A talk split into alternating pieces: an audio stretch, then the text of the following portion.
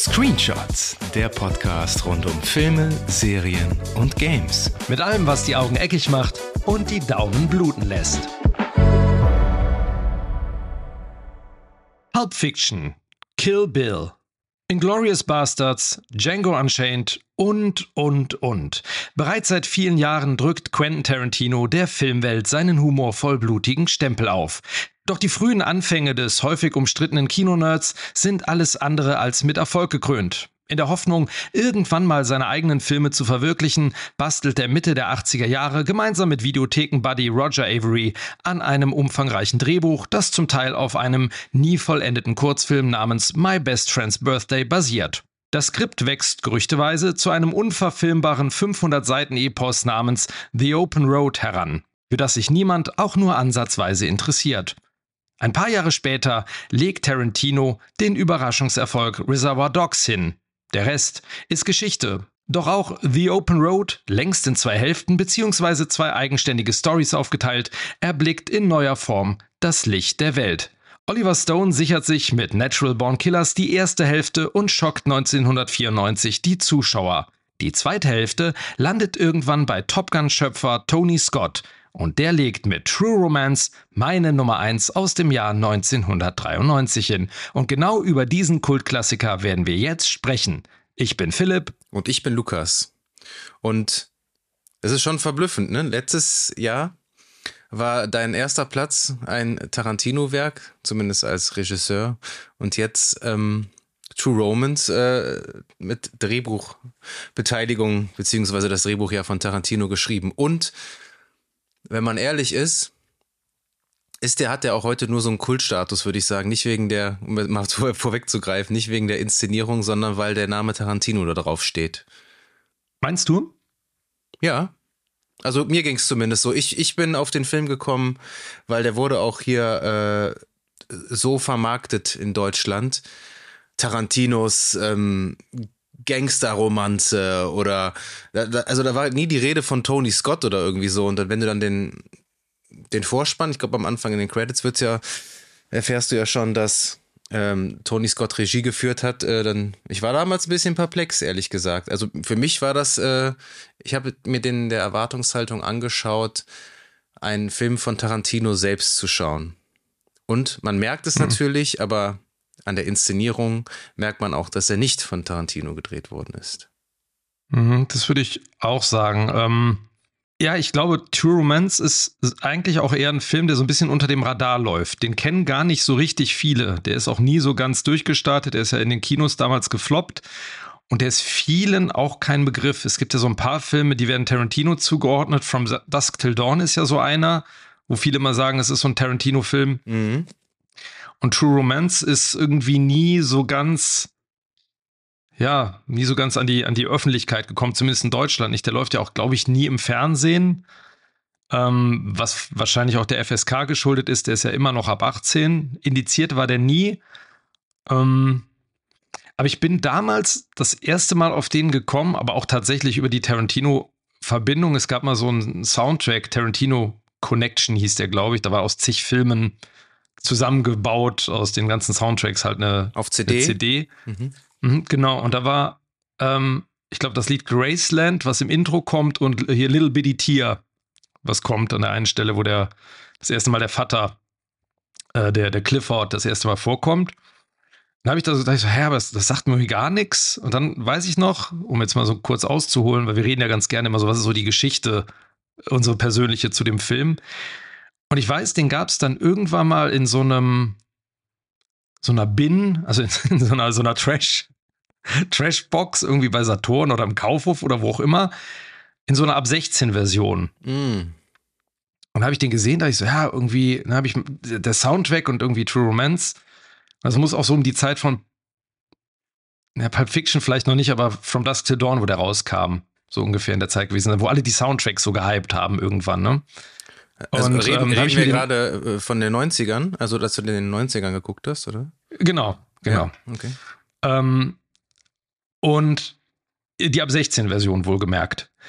Und dann habe ich den halt in dieser, dieser Box dann geholt und da war alles rausgeschnitten. Also alles Dialoge, also Gewalt sowieso, aber so dieser ganze erste Dialog, wo Clarence über, darüber redet, dass er Elvis gerne ficken würde, ähm, komplett raus. Also so, ne, so alles verstümmeln. Habe ich mich gefragt, was, was ist, aber war total heiß drauf, diesen Film, weil ganz klar war durch diese Verstümmelung, dass da voll viel passiert.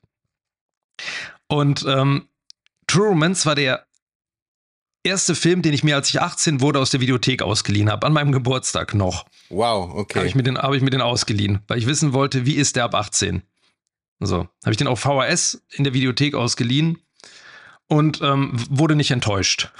so, also da ich so, okay, das, das, äh, das hat also alles gefehlt.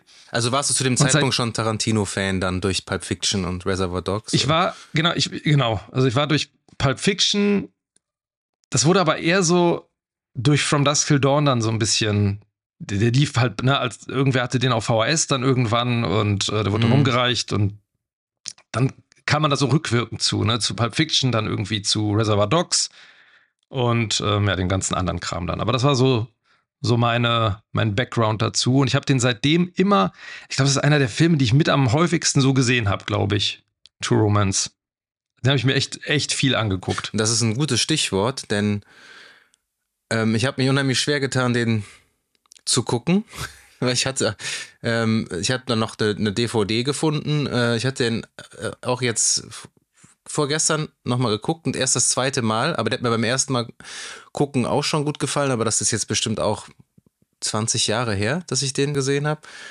Ähm, aber man kann den ja leider, ähm, deswegen hoffen wir, dass alle den gesehen haben, wenn die hier in die Folge reinhören. Man kann den aktuell weder streamen noch irgendwie vernünftig äh, auf Blu-ray kaufen. Du kannst nur so ein Region-Free ähm, Import kannst du dir kaufen, immerhin in einer 4K-Version mittlerweile. Mhm. Aber es ist halt wirklich eine Rarität, den zu sehen, ob jetzt im Free TV oder halt im Stream. Gibt's einfach nicht. Das ist total schade, wenn man bedenkt, was Tarantino und auch Tony Scott ja für ähm, ja schon alles abgerissen haben. Und mhm. dass man den halt wirklich dann, wie du schon sagst, das ist so ein, immer noch so ein kleiner, so ein kleiner Rohdiamant irgendwie, weil das ist so die ganze Formel, die Tarantino so ausmacht, was seine Dialoge, was seine Charaktere angeht, die hast du natürlich schon in Reservoir Dogs erahnen können, aber in True Romance für mich persönlich nochmal deutlich stärker und auch besser. Mhm. Ähm, Reservoir mhm. Dogs ähm, hat halt diesen coolen, diese coole Prämisse, dass alles halt nur in dieser, ja, was ist das, in dieser äh, Halle da spielt und ja. Ähm, ja auch nicht linear erzählt ist und äh, entgegen aller ja, aller Tarantino-Filme eigentlich, ist äh, True Romance komplett linear erzählt. Das macht's ja schon wieder untypisch. Und das ist das erste Indiz auch, dass man äh, vielleicht erahnen kann oder weiß, dass äh, er nicht Regie geführt hat, nämlich Tony Scott ich wäre total gespannt gewesen, wenn er ihn auch noch inszeniert hätte. Er hat ja, äh, ihm haben ja einige Entscheidungen, glaube ich, nicht so gefallen. Ähm, auch so was die Hauptdarsteller, aber er wollte ja zumindest jemand anders in der Hauptrolle haben als ähm, Alabama. Er wollte gerne Joanne Cusack oder Drew Barrymore haben. Ähm, mhm. Aber es ist ja dann Patricia Arquette geworden, was ja auf keinen Fall schlecht ist. Sie, macht, äh, sie ist ja super und zuckersüß in der Rolle. Ähm, aber ich glaube vor allen Dingen, was so einige Inszenierungen angeht, wie ähm, wenn ich allein an diese Sexszene denke. Also es ist ja wirklich mhm. wie bei wie bei äh, Top Gun irgendwie inszeniert oder wie Tony Scott so alle alle äh, äh, Schmuseszenen anlegt, dass da irgendwie noch so ein Schleier davor ist und diese Vorhänge ja, und alles ja. in diesem in diesem Neonlicht getaucht und so würde Tarantino das niemals niemals inszenieren. Und ähm, deswegen wäre es spannend gewesen, wenn, wenn er Regie geführt hätte. Aber das Drehbuch, das, das schreit einen förmlich an und diese Charaktere, die kann wirklich nur er so schreiben. Ne? Ja, ich, also es war ja so, dass das Drehbuch ursprünglich, das war ja ähm, quasi in dieser äh, quasi Answers First, Questions Later ähm, man nie geschrieben. Ne? Es war ja tatsächlich so, dass der Film irgendwie Zeitsprünge hat oder das Drehbuch Zeitsprünge hat. Ähm, es gibt auch im Internet, weiß nicht, ob die immer noch kursiert, eine, eine Version, wo jemand das quasi so nach dem Drehbuch umgeschnitten hat. Ähm, die habe ich mir auch mal angeguckt. vor vielen Jahren, aber es gibt im Film nicht wirklich mehr. Da war dann zum Beispiel diese Szene mit dem Drexel am Anfang, wo, ähm, wo die dann mit den, dann tauchen sie plötzlich schon mit dem, mit dem Kokainkoffer bei seinem Vater auf, ohne dass man weiß, dass es schon diesen Konfrontation gab. Und dann wird danach erst erzählt, wie es zu dieser Konfrontation gekommen ist und mhm. man fragt sich auch, was die Mafia da möchte. Aber das hat dem Film nicht so richtig viel geholfen. Also man, man, man hat nicht mehr davon gehabt, äh, dass das eine zuerst erzählt wird und dann das andere. Ich finde die Struktur, so wie der Film jetzt ist, wieder so aufbaut, ähm, da kommen wir gleich nochmal im Detail dazu, die ist schon ziemlich gut. Absolut. So von ich der, von der auch, Steigerung. Ich finde das auch gut so, ja. Ähm, und, aber ich, ich gebe dir recht, man merkt, also Tony Scott merkt man ja die Werbevergangenheit mhm, in den Filmen total. an, dass er viel Werbung gemacht hat, wo du gerade diese Sexszene, es ist so, ist dieses merkwürdige, die ist ja schon fast, die ist ja so ironiefrei, also gedreht. Ausnahmsweise auch, ja.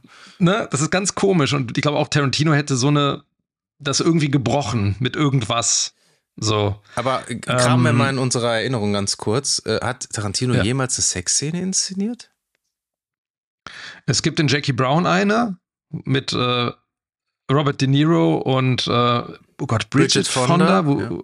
wo die so in der Küche stehen und so ganz platt bumsen. Ach ja, ja, stimmt. Und er die ganze das machen wir nochmal so.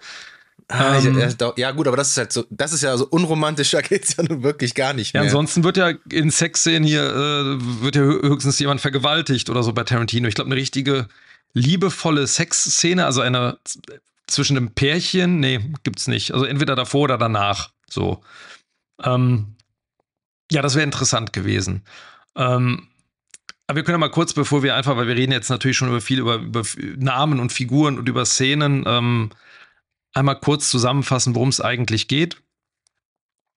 Ähm, und zwar, eigentlich geht es ja darum, dass, dass Clarence eigentlich ein ziemlicher Nerd kann man sagen. Ne? Geht an seinem Geburtstag allein ins Kino, arbeitet in der Videothek, führt sein Date, in großen Anführungszeichen, in den Comicbuchladen, ähm, trifft auf die Prostituierte Alabama, die ihm zum Geburtstag geschenkt wird. Sorry, Callgirl.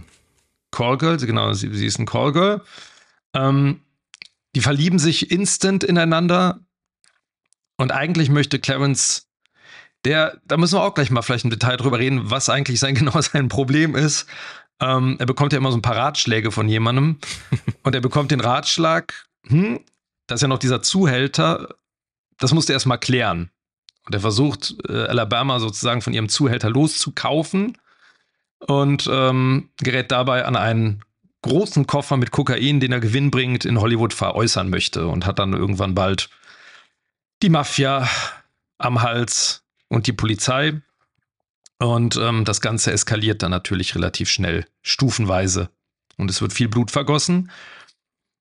Und das ist ja im Grunde so die Handlung. Die ist ja relativ straightforward. Da ist ja wenig drumherum. Es ist jetzt auch nicht super spektakulär. Aber ich finde man, also meiner Meinung nach kann man auf jeden Fall sagen, der Film macht das mal wieder ne, dieses Wort effektiv. Der Film macht das sehr, sehr effektiv, diese, wie er mit dieser Handlung umgeht und wie er so nach und nach Figuren dazu holt und das Ganze verpackt. Wir können und ähm, natürlich, jetzt, wir haben wie gesagt schon über Figuren gesprochen, wir können ja einmal ganz kurz schon mal den Cast besprechen, weil der ist ja wirklich, der hat es ja in sich. Das hast du ja eigentlich kaum noch in Filmen, außer in so Geschichten hier, äh, wo dann irgendwie Leute so Cameos so für ein paar Sekunden mal haben. Wir haben hier den äh, Christian Slater als Clarence Worley, Patricia Arquette als Alabama Whitman, beziehungsweise Alabama Worley später, Dennis Hopper als Clifford Worley, Gary Oldman als Drexel Spivey, Val Kilmer als der Mentor, ähm, Christopher Walken als Vincenzo Cocotti, Saul Rubinek als Lee Donowitz, den äh, Produzenten, Bronston Pinchot als Elliot Blitzer, Michael Rappaport als Dick Ritchie, James Gandolfini als Virgil, das war der Film, der ihm auch die Sopranos verschafft hat letztendlich. Ähm, Chris Penn als Nick Dimes, ähm, Tom Sizemore, der vor kurzem verstorben ist, wie allerdings auch Chris Penn und viele andere in dem Film bereits leider, als Cody Nicholson, Samuel Jackson als Big Don und Brad Pitt als Floyd, den Stoner. Das ist übrigens, wenn man sich jetzt die Liste nochmal anguckt, es ist lustig, wie viele Querverbindungen es irgendwie zu Tarantino gibt bei den ganzen Leuten. Dass du da, ne, Christoph Walken hattest in Pulp Fiction, du hattest äh, Chris Penn als den netten Eddie bei Reservoir Dogs, Tom Sizemore hat später in Natural Born Killers einen Polizisten gespielt, Sam Jackson ja sowieso, Brad Pitt. Also es sind ganz schön viele Leute immer mal wieder wieder aufgetaucht. Ich glaube, Gary, nee, Gary Oldman gab es nie bei Tarantino, ne? Nee, leider, leider nee, nicht. Den gab es noch nicht. Aber auch da, ähm, es gibt so viele Namen. Also diese, es gibt, man redet ja mal von dieser Tarantino-Connection von einem Film zum nächsten. Und es gibt so Namen, die immer wieder auftauchen in Filmen. Also dieser Name hier, Spivey, den gibt es irgendwie, bei Pulp Fiction gibt es einen, da ist, glaube ich, Marcello Spivey. Dann äh, dieser Virgil gibt es mehrfach, irgendwie einen Floyd findet man immer mal wieder. Der, irgendwie hat er anscheinend irgendwelche Leute in seiner Vergangenheit mal gehabt, die immer wieder vorkommen müssen. Nash kommt ständig vor, der Name. Ja, also Tarantinos ähnlich. Vergangenheit, das ist ja auch ganz spannend. Er hat ja selber äh, gesagt, dass True Romance sein autobiografischster Film ist, weil wenn man hm.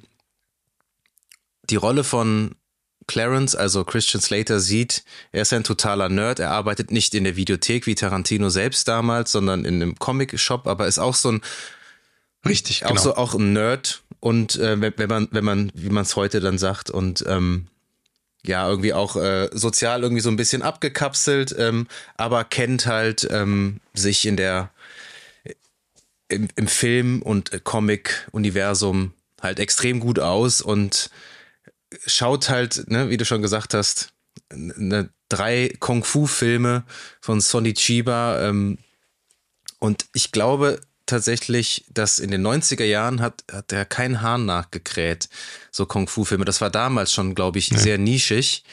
Äh, ist dann erst später, glaube ich, so rückblickend sehr erfolgreich geworden. So auch die, also jetzt ich glaube, äh, über, über USA und Europa hinaus. Das war, mhm. ich glaube schon, dass das sehr nischig war. Die waren, ganz kurz, wenn ich das, das auch noch, noch einschieben darf, ich glaube, diese Filme, die hatten oft ein Rating, ähm, was so Porno-Kino, die hatten so Rated, Rated X ganz oft, diese Sachen. Weswegen die dann auch nur in so komischen Grindhouse oder ähm, wie so Pornokinos laufen, sozusagen. Mhm. Ähm, deswegen, das war, wie schon gesagt, das war, glaube ich, so eine Ultranische. Die hatten, glaube ich, kein Rating, weil die einfach aus importiert und dann nicht geprüft waren. Ja, und da, da hast du natürlich auch schon auch schon diese Verweise zu Kill Bill auch irgendwie. Also wenn man, wenn man True Romance sieht und dann seine, die Filmografie von Tarantino im, mhm. im, in, in, weiteren Jahren dann ähm, begleitet oder mal drüber nachdenkt, dann siehst du diese ganzen Einflüsse auch da schon in True Romance natürlich, was so mhm. seine Interessen sind, äh, was er einfach geil findet, was er irgendwie in seinen Filmen verwursteten will. Und ähm, Tarantinos Wurzeln, der ist ja wohl ähm, in, in LA auch in, einem, in einer Siedlung aufgewachsen. Irgendwie, er war so der einzige Weiße unter Schwarzen. Und das merkst mhm. du ja auch in seinen Filmen immer ganz krass. Und ähm, Tarantino wäre, glaube ich, auch irgendwie selber gern wie Drexel, der Pimp, äh, gern mhm. irgendwie ein, ein Afroamerikaner gewesen. Also deswegen ist auch, glaube ich, dieser Drexel irgendwie so, hat so ein bisschen was Autobiografisches und ähm, ich habe den Film, wie gesagt, 20 Jahre nicht mehr gesehen, aber ich konnte mich noch an Gary Oldman erinnern. Ich konnte mich natürlich noch an die ganzen anderen äh, tollen Darsteller. Ich will jetzt nicht die Sizilianer-Szene spoilern, aber auf die werden wir auch noch eingehen.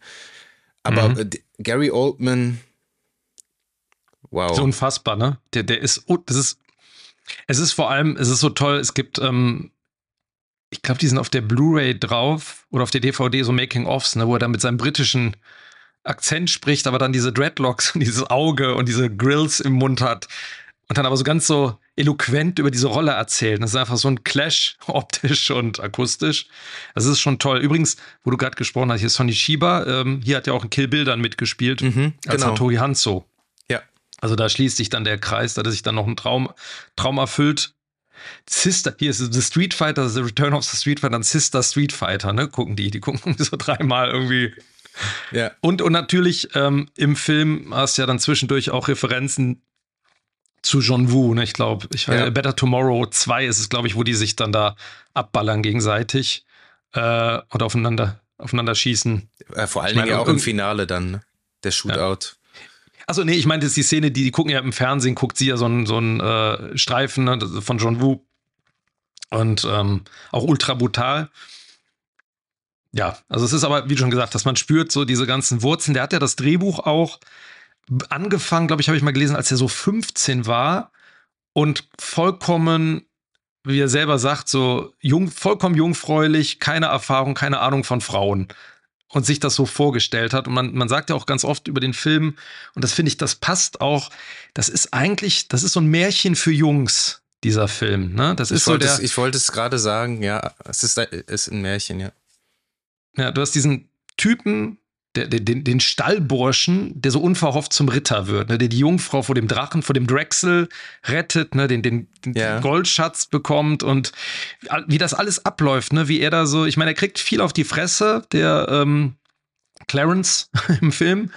Und äh, aber wie er, er setzt sich ja durch und wie gesagt, auch wie sie sich verliebt. Es wurde ja, ähm, es gibt diesen Begriff, den, den habe ich jetzt neulich erst das erste Mal gehört, dieses, ich glaube, Manic Pixie Dream Girl. Das ist so ein Begriff, wo, wo so Figuren, Frauenfiguren beschrieben werden, die so ein perfektes Frauenbild darstellen. Also so eine begehrenswerte, makellose Frau, die sich auch bedingungslos so dem Helden, äh, für den Helden da ist im Grunde. Ne? Und das ist ja wirklich in dem Film so ein bisschen, das, der wird so ein bisschen kritisch gesehen, der Begriff, aber ähm, ist ja schon so, ne, wie sie sich direkt in ihn verliebt und wie sie ihn anguckt, während er da über diesen Comic-Rahmen blabert, über dieses Marvel-Comic. Ähm, und ähm, ja, und sie ist halt so diese perfekte Frau, die alles für ihn tun würde, so aus dem, aus dem Nichts im Grunde, ne? weil er gut zu ihr ist. Und es ist wie ein, es ist wie ein Märchen. Man nimmt das so hin und ähm, damit ist sie, das muss man auch ehrlicherweise sagen, die Charakterentwicklung ist dann ja so ein bisschen abgeschlossen auch so zwischen den beiden. Alabama macht ja noch so einen Sprung. Ähm, ja, aber die, es sind jetzt nicht die tiefgründigsten Charaktere der Welt. Das, glaube ich, kann man, kann man sagen. Tiefgründig nicht, aber sehr, sehr, sehr einprägsam, weil das Total. komplette En Ensemble, jede kleinste Nebenrolle ist einfach nur saugut. Das muss man wirklich sagen. Ja. Und äh, aber das ist lustig, was, das du da, was du angesprochen hast mit, ähm, mit dieser Traumvorstellung de, der Frau. Du antizipierst ja auch, als er ihr sagt, dass er seinen Pimp, also ihren Pimp umgebracht hat, antizipierst du ja auch, dass sie jetzt komplett äh, ausrastet und sie, sie heult ja dann auch und du denkst, okay, ähm, jetzt wird sie ihn verlassen oder ihm richtig den Marsch blasen. Und dann sagt sie so, das ist so romantisch, ne? Und du denkst einfach nur, okay, Mhm. alles klar. Ähm, das ist natürlich alles wirklich wie im Märchen und total überspitzt und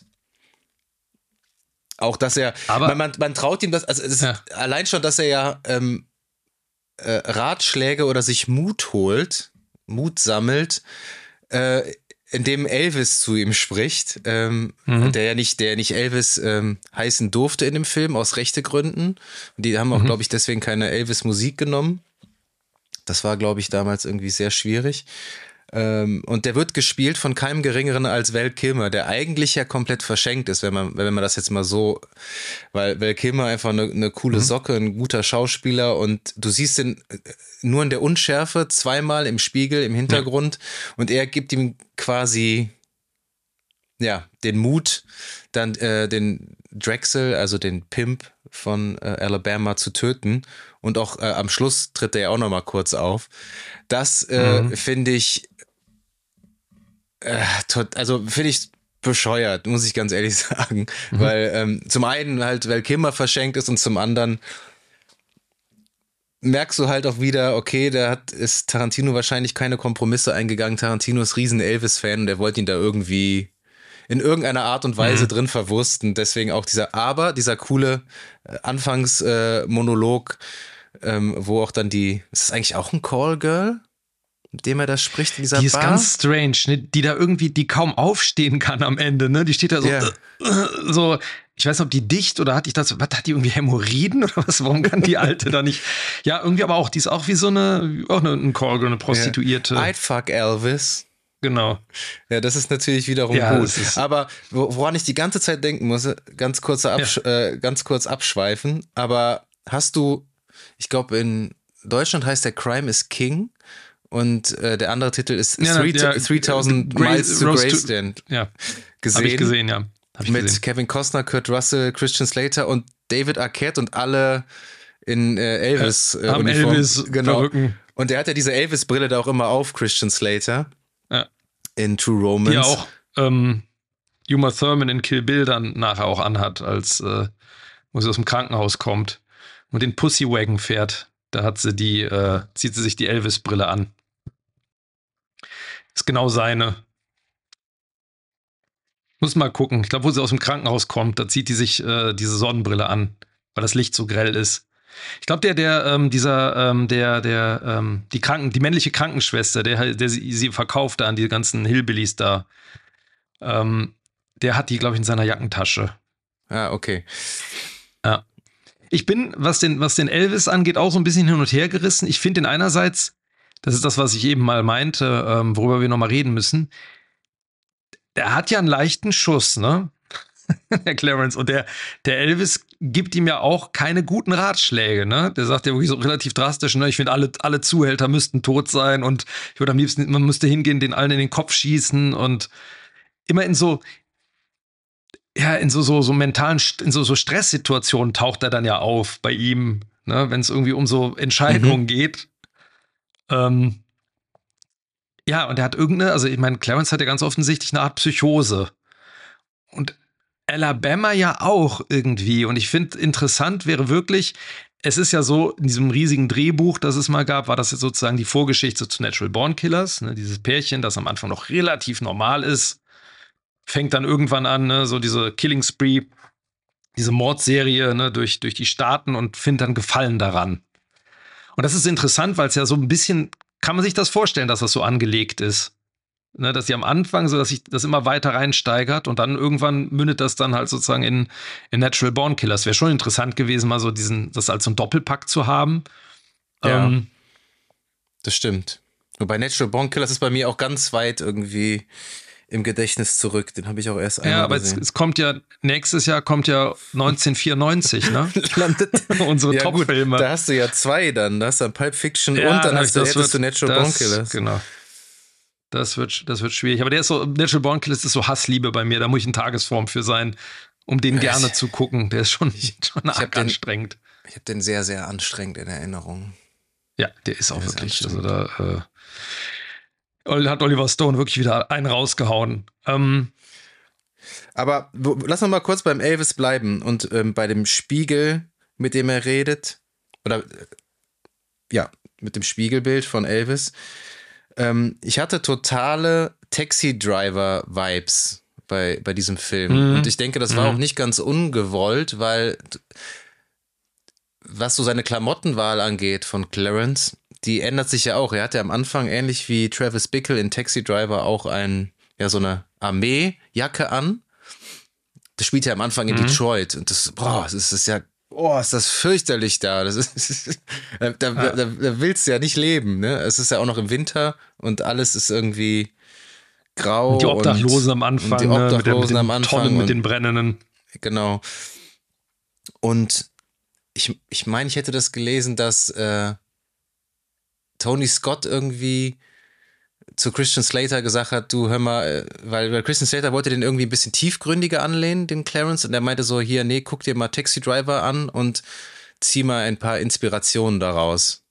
Und ja. ähm, ich finde, die haben einige Parallelen auch, nur dass ähm, in Taxi Driver äh, Travis Bickle halt eben nicht das Mädel kriegt, mit dem er äh, die, die er ins Porno-Kino da mitnimmt. Und er halt auch. Mhm. Und das Mädel, er löst sie halt, er löst ihn halt so ein bisschen und ähm, hilft ihm auch sich als Mensch zu ändern, weil er macht, er macht ja tatsächlich eine, eine Charakterentwicklung durch. Er, er kümmert ja. sich ja auch um sie und ähm, er läuft ja auch nicht mehr in diesen Klamotten dann da rum. Klar, natürlich sind die auch in LA dann da, aber ähm, ja, er sorgt sich ja auch. Äh, ja, da, du hast recht. Ich muss das tatsächlich ein bisschen revidieren. Er wird, ähm, er kriegt durch sie ja so eine Männlichkeit ein Stück weit, also eine Selbstsicherheit. Ne? Am Anfang, wie er so klar, ich meine, er hält dann seinen Monolog, das musste auch erstmal bringen, am Anfang, so in dieser Szene in der Bar. Aber ähm, ja, er kriegt so ein bisschen Selbstvertrauen durch sie. So, genau. Ne, nach dieser, dieser Nacht, die sie da miteinander verbringen. Ne, auch da wieder dieser Rückschluss auf den jungfräulichen Tarantino. Ähm, ne, wenn er da irgendwie die Nacht mit ihr verbracht hat, ist er danach dann ist ein Mann und er heiratet sie direkt und wird halt, ja, so wächst. So. So wächst, wächst über sich hinaus auch relativ häufig. Ne? Das ist ja auch so, so ein Thema. Genau. Ne? Ich meine, Alabama ja. hat ja auch dann diese Szene später, wo sie auch über sich hinaus wachsen muss. Ähm, mit, äh, mit Virgil, mit James Gandolfini. Aber das ist, ja, es ist, das ist krass. Es gibt so, so diese Haupt, es gibt so vier Hauptszenen in dem Film, die so, die auch bei einem so haften bleiben, wo immer so Personen über sich rauswachsen. Das ist ja einmal, du hast diese Szene, wo er gegen äh, Drexel antritt, sozusagen, im, zuerst im Dialog und dann halt äh, gewalttätig. Dann hast du den, die Sizilianer-Szene mit äh, Walken und Hopper. Dann hast du Alabama und äh, Virgil. Und am Ende dann halt diesen, diese Stand-off-Geschichte, ne, wo halt alle, alle, jeder gegen jeden sozusagen antritt. Das sind ja so die großen, diese fetten Set-Pieces, wo auch eigentlich immer jemand stirbt am Ende. So, ne, das geht immer einer irgendwie, äh, ja, immer einer bei drauf. Ja. Bei den Dingern. Aber jetzt hast du die Szene schon angesprochen und die Szene ist wahrscheinlich die bekannteste Szene im ganzen Film, die Sizilianer-Szene, mhm. ähm, an die ich mich auch noch sehr, sehr gut erinnern konnte und die ich auch ab und zu einfach mal kann, die sich bei YouTube, kannst du dir die ja auch anschauen. Äh, ne, also da kannst du dir zumindest. Da brauchst die, du ein, einfach deine, ja, dein hm, Kick, dein, deine Aubergine. Da brauchst, musst zwischendurch brauchst du deine Auberginen-Szene, ne? Ja, aber es ist halt, also die Szene ist all das, was Tarantino ausmacht, was Spannung in den Dialogen angeht, wenn sich die Schraube immer weiter zudreht und Charaktermomente in den Dialogen. Die Szene ist bis heute, gehört für mich definitiv zu den stärksten, die er geschrieben hat. Ja, und ich habe auf jeden Fall auch gelesen, dass Tarantino gesagt hat, dass es äh, eine seiner liebsten Szenen ist und sogar eine äh, ja, seine Lieblingsszene, die er selbst geschrieben hat. Die findet er einfach selber so geil. Mhm. Und ja, also Christopher Walken in einer, ich habe den, hast du, hat man den da nochmal als Mafiosi irgendwie gesehen in irgendeiner Rolle? Hm, der hat, ähm, ach Gott, wie heißt der denn im Film, wo er entführt wird? Als Mafia-Boss. Es gibt so einen Film, da wird er entführt.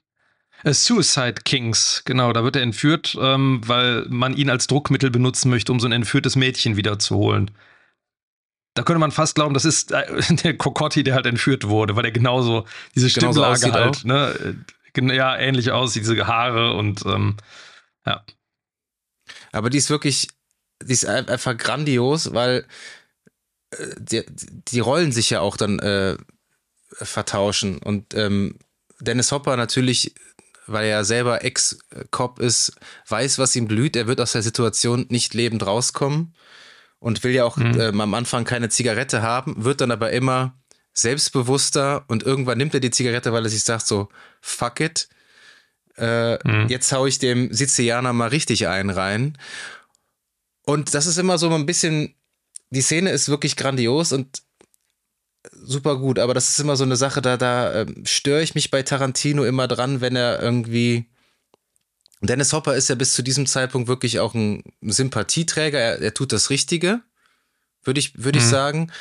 Aber warum, warum wird er dann so, ja, warum wird er dann zum Rassisten? Also ich, das, das finde ja, ich halt irgendwie, das ja, aber diese, dieses, dieses N-Wort, was in, in Tarantino im äh, Film ja. immer gedroppt wird, vor allem, ähm, dann aus dem Mund von einem, von einem Weißen zu hören und in, in dieser Abfälligkeit, das finde ich immer so, ah, das mhm. habe ich immer so meine Schwierigkeit mit, weil das ist, brau, braucht es irgendwie nicht. Ja. Ich meine, ich meine, der, der, der Punch sitzt dadurch, auf jeden Fall. Er kriegt den, äh, den äh, Vincenzo Cocotti, heißt der ja, mhm. Christopher Walken, da richtig an die Decke. Aber ja, ich finde es immer ein bisschen albern. Ja, ich finde mich, also mich stört's in dem Moment nicht ganz so sehr wie bei Reservoir Dogs. Wir sprachen da ja drüber ne, in der Review. Also das war eine der wenigen Sachen, die mich an Reservoir Dogs ein bisschen stört, der Gebrauch des N-Wortes durch die, die Gangster, weil es irgendwie so unpassend für die wirkt. In dem Fall ist es natürlich, das hat man ja auch bei den Sopranos öfter, ne? Die sind ja, die sind ja hochgradig rassistisch mhm. bei Sopranos, ne? Immer wenn es auch um Schwarze geht. Und da erwischt er ihn natürlich wirklich so sehr in seiner Ehre mit diesem Vergleich. Ne? Ich würde ihn ja, er ist ja kein Rassist.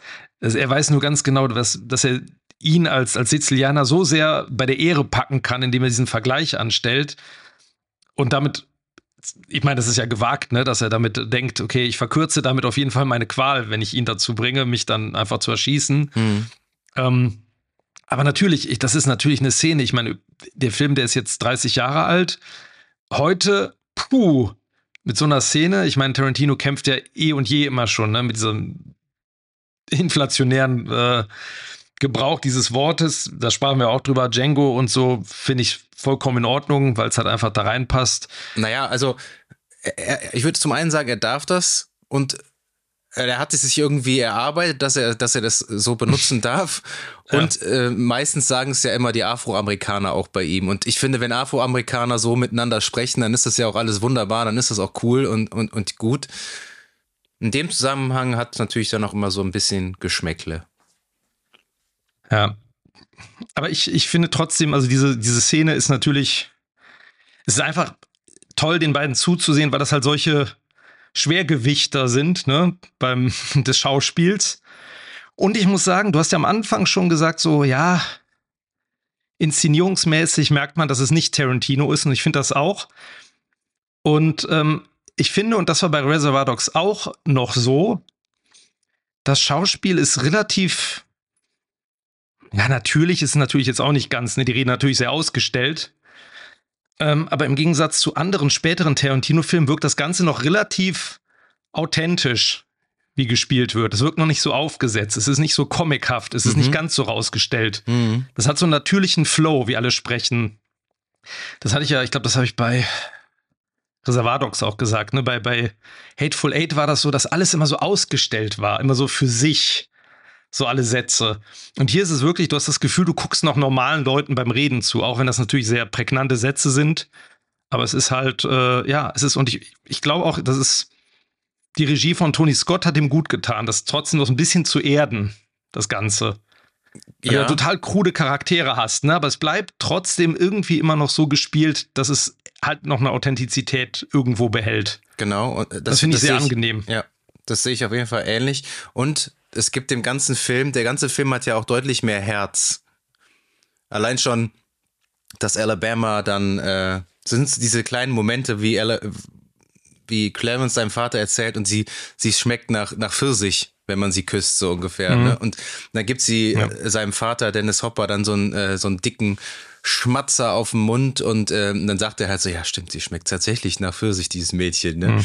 Äh, das sind so, so Kleinigkeiten, die du, glaube ich, in einem Tarantino-Film selber gar nicht hättest. Und natürlich, Tarantino wollte ja auch kein Happy End. Und Tony mhm. Scott hat dann doch ein Happy End äh, gedreht und ist auch in, in dem Film äh, so gelandet. Und ich finde, das ist auch eine gute Entscheidung, auch wenn ich jetzt nicht der größte Freund von Happy Ends bin, aber da der Film schon als Märchen konzipiert ist, passt es auf jeden Fall. Ja, bin ich äh, genauso deiner Meinung, weil das ursprüngliche Ende vor allem so eine seltsame Bitternis hatte. Ich weiß, in dem Originaldrehbuch gibt es ja irgendwie fast schon zu verstehen, so, ah, hier hast du dich erschießen lassen, selber schuld. Ähm, und ja, sie, sie, sie gibt dem Clarence so ein bisschen die Schuld daran, dass das passiert ist, vielleicht als so eine Art Selbstschutz, aber es endet halt auch mit so einer negativen Note. Ähm, und das ist so, ich finde auch, das, das gibt dem, das wird dem irgendwie nicht gerecht, so dem der ganzen Geschichte. Deswegen finde ich auch, dass das so ein, so ein Happy End, auch so ein bisschen so ein klischeehaftes am Strand dann irgendwie, mhm. äh, und die haben den so, den Elvis, den Kleinen dann am Ende. Ja, das ist natürlich ähm, sehr on the nose. Ja, aber ich finde auch sowohl das als auch das nicht zu anders zu verschachteln zeitlich ähm, funktioniert sehr, sehr gut für den Film. Und ähm, ich wollte jetzt gerade noch mal kurz, das ist jetzt so ein totaler Abstecher, aber wo wir eben über diese Szene gesprochen haben mit dem, ähm, äh, mit der Aubergine, die Sizilianer-Szene. Ich würde ganz kurz mal einen Abstecher zum, zum Thema Musik machen. Mhm. Weil es gibt ähm, eine Mischung aus einem Score von Hans Zimmer und Soundtrack, hat der Film ja. Und ähm, der, der Clarence, ähm, äh Quatsch, der Clifford, sein Vater, der wird eingeführt. Am Anfang, der ist ja so ein Wachmann, so ein bisschen abgehalftert. Ne, ja. wohnt ja in einem, in einem Wohnmobil. Und er singt dieses Lied A Little Bitty Tear, läuft dann im Hintergrund. So ein relativ altes. Und das ist schon totales Foreshadowing. Und ich habe ja am Anfang gesagt, dieses Little Bitty Tear war auf diesem Soundtrack drauf. da geht es ja in dem Text um irgendwie Little Bitty Tear let me down. I spoiled my act as a clown.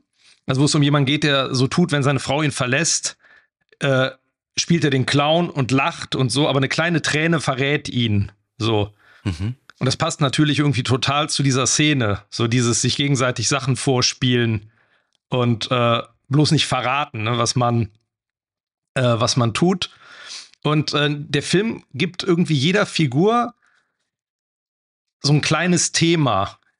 Also jede Figur hat halt irgendwie, ne, der Clarence hat am Anfang wird etabliert mit diesem Graceland-Lied. Ist natürlich so Elvis, ne? Da wird ja auch irgendwie I've never been to Graceland, aber er singt dann über, über Elvis. Du hast dann später dann die, äh, die Figuren da in, äh, in Los Angeles, in Hollywood, ne, die so ein bisschen dieses Glamourösere haben, so von, der, von, dem, von dem Soundtrack. Dann hast du irgendwie, ich glaube, Aerosmith bei dem Dick Ritchie am Anfang, ne, wo dann dieser Übergang kommt. Und natürlich dieses Alabama-Thema, dieses You're So Cool von Hans Zimmer. Ich weiß nicht, hast du Badlands gesehen? Zufällig? Nee. Von Terence Malick. Das ist eigentlich eins zu eins. Ich sag mal, es ist eine Hommage daran. Ne? Da gibt es, ich glaube, das bei Terence Malick in Badlands ist es irgendwie, muss man selber gucken, der hat so einen komischen Namen. Ich glaube, Gassenhauer heißt das. Gassenhauer von Karl Orffs Schulwerk.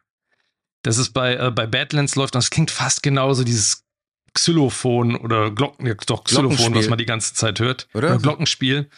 Ähm, genau, auf jeden Fall diese, es ist halt total, und Badlands ist halt total ähnlich, also ein Pärchen, das halt ja, so durch die Staaten fährt und halt so eine blutige Spur hinterlässt. Ist auch ein toller Film äh, mit ähm, Martin Sheen und Sissy Spacek. Aber dieser Score, der bleibt auch total an einem hängen. Dabei besteht er ja eigentlich nur aus diesem einen Lied äh, You're So Cool. Genau, in so verschiedenen Variationen. Variationen, Ne? Mal ja. einer langsamen, mal einer schnelleren. Und zieht sich so durch den ganzen. Das ist so ein bisschen Alabamas Thema eigentlich. Ne? Das wird ja auch mit einem Off-Text von ihr dann eingeführt. Nee, Badlands habe ich tatsächlich nie gesehen. Von 1900, Ich glaube 79 oder so. 1973 76? ist Terence Malick schon so. 73. Dann, dann muss er ja super jung gewesen sein. Der ist da irgendwie Anfang 20, der Martin Sheen. Ja, aber glaub, Terence Malick war da auch gerade 15-Jährige. 30. Ja. Krass. Relativ nee, habe ich nie gesehen. alle. Muss ich mir mal angucken. Ja, auch relativ brutal. Und True Romance ist irgendwie, oder Tarantino hat sich da sehr offensichtlich auch von inspirieren lassen. Ja. Und Hans Zimmer dann halt genauso, ne? Also dieser, aber dieser Soundtrack, der ist auch irgendwie, den kriegt man auch nicht so schnell aus dem Ohr. Nee, der, der, So der großen Ohrwurm-Charakter auf jeden Fall. Geglöckel. Ja. Ja. Passt auch eigentlich äh, äh, irgendwie auch so am Anfang ins Setting. Detroit passt es halt so null rein. Aber es passt so in, Mhm. äh, nachher in Hollywood, in LA, da passt es schon, schon eher, vor allen Dingen an das ähm, sch schmalzige Ende. Aber ja, also Ja. das ist witzig, was du über den Soundtrack so weißt. Der- Der Soundtrack hat mir ja tatsächlich, sagt er mir gar nichts. Also wenn ich jetzt an äh, Pulp Fiction natürlich denke oder Reservoir Mhm. Dogs oder Kill Bill, mh, da schießen mir sofort ganz viele Lieder in den Kopf. Aber bei True Romance irgendwie, irgendwie nicht. Ja, aber die werden bei True Romance auch gar nicht so ironisch eingesetzt oder so gegensätzlich. ne? Das ist ja bei Tarantino ganz oft, diese, haben wir auch schon drüber gesprochen, ne? Äh, äh, hier Stuck in the Middle oder sowas. Oder Mhm. dieses, ähm, bei Pulp Fiction hast du ja ohne Ende Musik, die so ein bisschen gegensätzlich kommt. Das ist hier nicht. Hier sind die immer relativ genau auf das, was man sieht, gesetzt. So von den, den Szenen und den äh, Ja. Figuren. Das dann auch da ist dann keine Ironie. Das ist wirklich dann, da, auch da merkt man vielleicht wieder diesen Werbeeinfluss. Das ist eigentlich äh, Ja. ja sehr nach der Szene genau ausgewählt von Tony Scott oder von wem auch immer, wer auch immer das dann, Hans Zimmer, wer auch immer. Wer Tony Scott jetzt nicht kennt oder wer, wem das kein Begriff ist, ist ja der jüngere Bruder von Ridley Scott, den ja auch äh, Mhm. wahrscheinlich viele Leute kennen, der Alien, Blade Runner, Gladiator und, und, und gemacht hat. Und die haben ja beide zusammen Ja. in einer Werbeagentur gearbeitet. Und äh, Tony Scott wollte eigentlich gar nichts mit, mit Filmen und so zu tun haben, ist aber dann irgendwie dann da doch reingerutscht, weil Ridley ihn dann irgendwie überzeugt hat. Und äh, da ist auch Alan Parker und so, war auch in dieser Agentur. Also einige, ja, die für Oscar, äh, Oscar nominiert waren. Und dann hat Ridley Scott jemals einen Oscar bekommen? Ich weiß es gar nicht. Ähm, aber ich finde, inszenatorisch sind die schon sehr, sehr, sehr, sehr verschieden, Ridley Scott und Tony Scott. Mhm. Ähm, ich finde, bei Tony Scott merkt man tatsächlich mehr diesen Werbeeinfluss, wie er inszeniert. Äh, äh, exemplarisch denke ich da gerne an Top Gun. Also dieses alles so hochstilisierte auch. Das hast du in True Romance, finde ich tatsächlich auch, stellenweise. Ähm, Mhm. Und Ridley Scott äh, ist, ja, wie, wie soll ich das beschreiben, sein Stil? Der wie so eine visuelle Rasierklinge. Das ist alles, also meistens, meistens, wenn ich jetzt an Alien oder Blade mhm. Runner denke, das ist alles on point, durchchoreografiert und sieht einfach nur super ästhetisch aus. Sehr cineastisch mhm. aus. Das hast du bei Tony Scott, das hast du viel, hast du Man on Fire zum Beispiel gesehen mit Dancer Washington? Mhm. Ja, das ist auch ja, unheimlich viel Handkamera, unheimlich viel schnelle Schnitte und so. Das hast du jetzt in True Romance nicht klar, aber das hast du. Der ist schon eher so für Action-Kino. Es steht Tony Scott. Ja, ja. Ich finde, das ist so, so schwer zu sagen. Ich mag beide gerne. Ich finde, Tony Scott ist ein bisschen so. Style over Substance ist gemein irgendwie. Das, das, das wird ihm überhaupt nicht gerecht. Mhm. Aber das ist so ein. Dieser Werbelook ist schon viel und ich finde, Ridley Scott hat auch immer so insgesamt so optisch so mehr so eine eine Vision vielleicht. Also mhm. es hat immer was Eigenes. Also ich glaube, Ridley, diesen Look von den Ridley Scott, äh, den Tony Scott in seinen Filmen hat, der, ich, ich komme gerade, Kamera, glaube ich, Jeffrey Kimball, genau, der hat auch Top Gun, Wild Things, Mission Impossible und sowas gemacht. Zwei, Mission Impossible 2. Ähm, der ist halt ein bisschen cleaner. Das ist so, da, da, da ist keine, die visuelle Sprache ist nicht so ganz wie soll ich sagen, erkennbar vielleicht so. Oder hat, der hat nicht so einen ganz bestimmten Look, den man vielleicht zuordnen würde. Aber ich finde das gerade in diesem Film irgendwie, was der echt geil macht, aber in dem Film sind, ist, ist mit Farben und mit, mit Licht zu spielen. Also diese ganzen, ja, ja, du hast absolut. diese Drexel-Szene ne, mit dem Rot in diesem Bordell, was auch immer, wo da irgendwie auch diese, ich erinnere mich noch, es gab mal so ein Interview mit Tarantino, wo der über Ausstattung gesprochen hat und wo der so minutenlang über diese Lampe, die da vor dem Drexel hängt, ja, das ist aber auch ein cooles, hat. Also ein cooles Gimmick diese, halt auch. Ja, er meinte, ne? brillant, diese brillante Lampe er fand das total, da wäre nie drauf gekommen, so eine Lampe dahin zu hängen, die auch irgendwie nicht richtig viel Sinn macht, weil die alles verdeckt so. Ja. Aber die ist halt total geil für die Szene, weil die halt dieses Duell, dieses Kräftemessen. Dieses Vor und Zurück auch oder immer. die Szene. Ja, es ist, ja. es ist großartig. Oder auch die, die ähm, mit dem Vincenzo dann, ähm, dieser Blauton, da ist ja alles in so Blautöne in dem, in dem Trailer ähm, äh, eingetaucht und du hast später das, wo dann der, dieser Film läuft hier im, wie heißt das, im Deutschen sagt er irgendwie im, im nach Hause kommst du nur im Leichensack oder so Bodybags. Ich weiß gar ja, nicht mehr, wie der jetzt im, im Englischen. Der ne? zweitbeste Film der, hinter Apocalypse Now. Genau. genau. Ähm, und dann läuft dann halt die ganze Zeit während der Schießerei dieser Projektor, ne? Und die sind alle immer in dem, in dem Scheinwerfer vom, von der Filmrolle sozusagen drin. Das ist schon, schon echt cool. Also dieses, der, der Look ist schon, schon spannend. Da sind jetzt wenig Szenen drin, also der Film hat wenig verspielte Einstellungen. Es gibt natürlich so ein Trunkshot aus dem Kofferraum, was Tarantino macht. Sowas hat er ja gar nicht. Das ist immer so mhm. relativ aufgeräumt und relativ normale Perspektiven. Aber es ist der Film. Der Look ist trotzdem geil. Also dieser Werbelook tut dem Film irgendwie gut. So, der ganzen Sache. Ja, das stimmt. Da kann man äh, eigentlich wenig gegen sagen. Ich finde trotzdem, ich, mich jetzt trotzdem interessiert, wie Tarantino den inszeniert hat. Aber wir haben den Film mit, von, mit Tony ja. Scott bekommen und der ist genauso ein, auch ein kompetenter Regisseur. Ja. Ähm, ich meine auch diese, allein diese Szene am Anfang, wie sie sich da, äh, wo, wo Alabama ihm ja quasi sagt, dass sie ein Callgirl eigentlich ist und das alles nur vorgespielt hat, dass mhm. sie auf ihn angesetzt war, in Anführungszeichen kannst ja. du ja auch äh, äh, total verhunzen und kitschig machen, wenn du nicht so ein cooles Setting hast, dass sie vor so einem riesen Billboard da sitzen.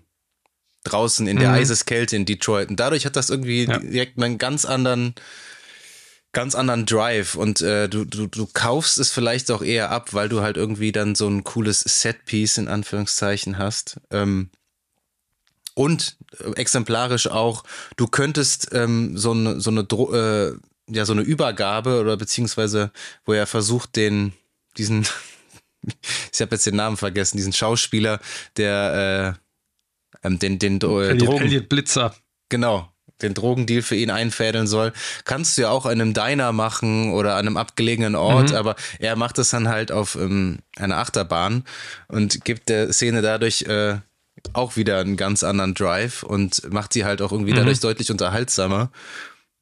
Und dadurch bleibt der Film auch immer super abwechslungsreich, hat keine Längen und äh, hat einen schönen, schönen Drive. Ja, ich finde, was, was halt echt eine Stärke ist, dass der so sukzessive ja immer neue Figuren reinholt, die alle Bock machen, ne? Und jede ja. Figur, also man könnte theoretisch könnte der Film abzweigen und dann geht er um, handelt er sich von dieser, äh, handelt er über diese Figur. so, ja. ne? Und dann würde das so hinnehmen. Aber das ist so krass, was du gesagt hast. Wenn du da in anderen Filmen manchmal Nebencharaktere eingeführt werden, wenn die nur für zwei Minuten zu sehen sind, du, also du, ver, du vergisst die ja oder sie sind belanglos oder sie sind irgendwie nicht mhm. erinnerungswürdig und das, das ist so krass, dass einfach jede Nebenrolle in diesem Film einfach ja. so top besetzt und so einprägsam einfach ist. Selbst der, den hatte ich total vergessen, den Michael Rappaport als Dicky, diese, diese Oberflachzange. Ja. Ähm, ja. Der, dieses Casting, was er da macht, da auch, ne? Also, super. Ja Wieder, das muss man auch erstmal hinkriegen, so schlecht zu spielen als Schauspieler dann, ne? In dem Moment so, genau. wo auf der Motorhaube hängen soll. Bei DJ Hooker. so.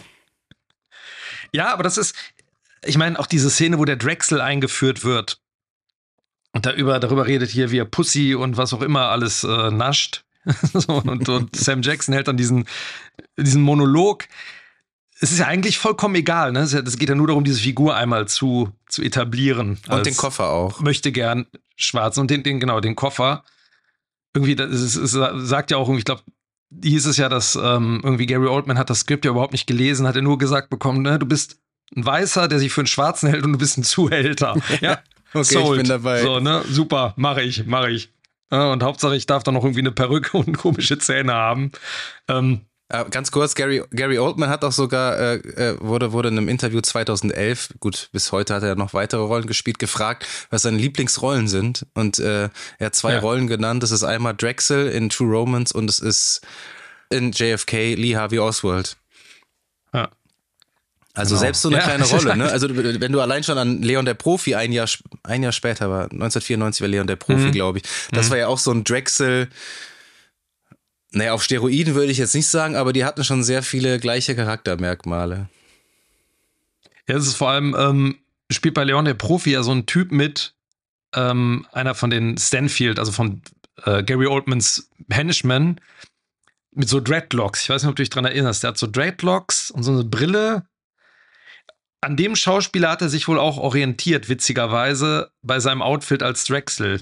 Also Echt? er kannte ihn wohl irgendwie schon vorher okay. und hat er zufällig dann bei Leon mit dem irgendwie zusammengespielt. Also der hat so Dreadlocks und so komische offene Hemden. Ähm, aber dieser Film, der ist halt einfach auch so ein Requisiten-Ausstattungsfeuerwerk. Das ist halt, ähm, ich, um jetzt mal vielleicht mal auf, auf, auf, kurz auf die nächste große Szene auch zu kommen, ähm, was alles so als Waffe eingesetzt werden kann, als von den Requisiten. Ähm, diese Szene von Alabama und ähm, James Gandolfini vom, von Virgil, ähm, es ist eine, also als ich die Szene das erste Mal dann ungeschnitten gesehen habe, man konnte es ja dann in der ab 16 Version nur erahnen, was da passiert. Da war quasi, er, gibt, er schlägt sie um und danach kommt Christian Slater rein und sagt, oh fuck, what's going on oder was auch immer und so, ne? Und es ist alles mhm. weg gewesen.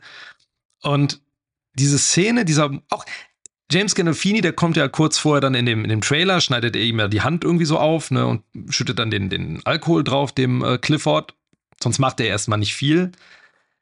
Und ähm, aber selbst der kriegt in dieser Szene ja dann auch wieder, der kriegt ja wieder diesen Monolog, wo er darüber redet, wie es ist, das erste Mal jemanden zu töten. Mhm. So. Und dann sagt er irgendwie am Ende willst du ja nur noch, äh, wartest du nur darauf, wie sich die Gesicht, also das, der Gesichtsausdruck verändert, ne? Irgendwie bei deinem hundertsten, den du umbringst oder so. Oder beim dritten Mal oder was auch immer. Ähm, das ist übrigens auch ein Monolog, der sehr ähnlich ist zu Natural Born Killers, wo den der ähm, Tom Sizemore als Polizist, der spricht so einen ähnlichen Monolog, wo er über einen redet, der auf dem, ne, auf dem Turm mit dem Scharfschützengewehr steht. Ähm, aber diese Szene, die ist wirklich krass. Ja, also so eine Szene, sehr, sehr wo heftig. so derart explizit Gewalt gegen eine Frau in einem Film passiert, hast du selten und auch vor allem dann auch so dieses, witzigerweise, es wurde ja vor allem danach, bei der, wo es darum ging, den Film zu bewerten, hat man sich wohl bei den, äh, im Bewertungsboard, wo es darum ging, dem eine Wertung zu geben, vor allem daran gestört, wie sie sich wehrt. Also gar nicht mal so sehr, was mit ihr passiert, wow, sondern halt, krass. wie sie dann äh, sich an ihm rächt. Aber es ist, aber die Szene ist halt einfach toll, wie das so eine, wie sie zu ihm steht, wie sie zu ihm hält. Das ist ja genau das Gleiche, was sein Vater auch für ihn macht im Grunde. Ne? Sie gibt ihm nicht äh, sozusagen den, den, den Wölfen zum Fraß, sondern äh, erzählt ihm ja erstmal so eine Bullshit-Story. So, und dann lässt sie ja erstmal sich drangsalieren ohne Ende, ne, um da Zeit zu schinden und äh, gibt ja nicht den, den Koffer, der unterm Bett liegt, ne? Sie gibt ja nicht das Geheimnis preis, wo der sich befindet. Und es ist einfach, aber es ist einfach so krass, dieses, also was da danach abgefeuert wird an, an wie die sich malträtieren und wie er sie durch die Scheibe wirft. Und das ist einfach Sehr Also- unangenehm. Wusstest du, eine dass, sehr unangenehme, sehr krasse Szene. wusstest du, dass äh, Tom Sizemore eigentlich Virgil spielen wollt, sollte? Ah, okay, ja, glaub, ich glaube, der hat Gandolfini empfohlen. Genau, er wollte ne? die Szene, er wollte Virgil nicht spielen, weil er keine Ja. Frauen, also er wollte, er wollte keine Gewalt an Frauen irgendwie darstellen, was man ja auch sehr gut nachvollziehen Ja. kann. Und hat dann James Gandolfini äh, vorgeschlagen, hat aber dann die Rolle als Cop wiederum gespielt Mhm. in, in dem Film. Aber das ist, das ist lustig, weil er spielt bei Natural Born Killers den Skagnetti, den er spielt. Ist ja so ein Psychokop und er hat eine Szene, wo er eine Prostituierte umbringt, relativ gewaltvoll. Also, naja, so. Aber ich ich meine, Gandolfini passt einfach total gut und ich finde Sizemore und Chris Penn als dieses seltsame, fast schon äh, Buddy-Cop-Movie-Duo äh, da in, in dem Verhör, die passen ja auch großartig zueinander. Tom Sizemore So, ist auch sehr ist also schade, was, was, äh, was ja, aus ihm geworden ist. Es ist ja auch, glaube ich, danach irgendwie wieder im Drogensumpf versackt. Hm. Ähm, war Ja, ja, auch im, war vor im kurzem verstorben, ne? Genau, der war ja auch im Knast, glaube ich. Aber der hatte so in den 90ern viele coole Rollen. Ich habe den immer gern gesehen. Mhm. Äh, auch in äh, Saving Private Ryan zum Beispiel, da fand ich ihn auch richtig stark. Und ja, James Gandolfini. Was für ein geiler Schauspieler. Also, also immer wenn ich den sehe, ja, da wäre ich immer so ein bisschen wehmütig, weil wenn ich an Sopranos denke, was der Mhm. Äh, was er da schauspielerisch abgerissen hat. Und das war ja so ein, so ein kleiner Vorgriff schon. Ne? Wenn Tony Soprano mal richtig wütend wurde, dann ähm, Mhm. ist er ja auch, ja, nicht ganz in Virgil-Modus gegangen, aber der ist ja auch, hat er dann auch keine halben Sachen gemacht.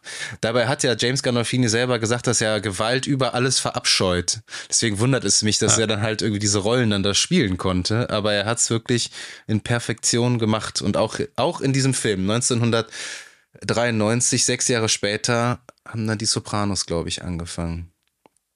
Hm. Aber er hat schon dieses, gerade eine Szene in dem Trailer dann mit dem, mit dem Cliff. Der hat schon einfach dieses, er hat ja zwischendurch dieses Haifischgrinsen, ne? dieses typische Mhm. Tony Soprano-Gesicht, das er dann macht. Ja, er ist Noch einfach, nicht dieses Atmen. Ja, wie gesagt, diese, dieses schwerfällige Atmen. nee, noch nicht das schwere Atmen, das schwere Atmen, wenn er, vor allem wenn er dann auf dem Teller rumkratzt und irgendwie, Die Cannelloni aus der Mikrowelle noch isst. genau. Ähm, ja, das ist also, wie gesagt, diese Besetzung aller Figuren, da können wir auch noch mal ganz kurz, weil die haben ja auch einen kurzen Moment zusammen, Brad Pitt und James Gandolfini. Brad Ja. Pitt als Stoner, als Floyd. Stoner-Mitbewohner. Floyd, der so gar keine richtige Bewandtnis für irgendwas hat, der wohl irgendwie laut Tarantino so, eine- so, ein, so eine Zusammensetzung aus all seinen schrecklichen Mitbewohnern ist, wollte die er hatte, grad sagen, ne, ja. irgendwie. So Die Quintessenz, ja. Und ja, genau, das ist irgendwie das. Aber das ist so lustig. Ich mag das ja gerne, wo dann, ich glaube, beim Virgil ist es, ne, wo der dann geht und der dann sagt so, ey, pass auf, was du sagst. Ja, ich ja, könnte kill you, man. wegpusten. Ja, kill you, man. So. Das ist auch übrigens, äh, hat äh, Brad Pitt auch fast alles improvisiert, improvisiert in diesem Film. ja, Ähm, der wollte unbedingt da mitspielen. Also, ja. er war zu diesem Zeitpunkt ja schon bekannt, aber natürlich, ich glaube, ein Jahr später kam dann ein Interview mit einem Vampir. Mhm. Oder war das 94? Ja, und dann, äh, wodurch ist er eigentlich richtig bekannt geworden? Durch sieben? Also den gab's, nee, den gab's, also vorher war der Ja, schon, glaube ich, so ein 12 bisschen durch. Thelma und Louise. Thelma und Louise, hat er ja. ähm, bei Ridley mitgespielt, ne? Also bei Ridley Scott war, glaube ich, Thelma und Louise.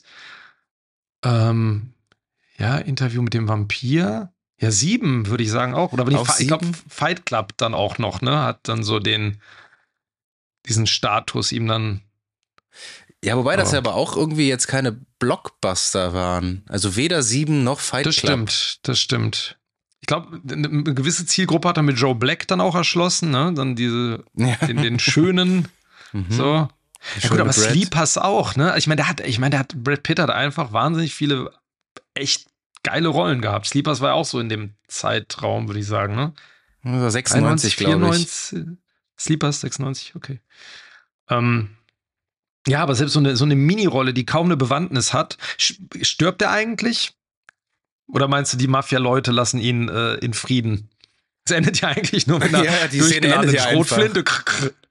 Ne? Und der so, ja, ja, äh, da, ne? da müsst ihr hin. Also diese Mafia-Typen, da hat einer so auch diese Friesen, da hat einer so eine geile, so eine, so eine Dauerwelle, so eine riesige. So, die sind alle, die sind auch ziemlich hässlich, die Mafia-Leute.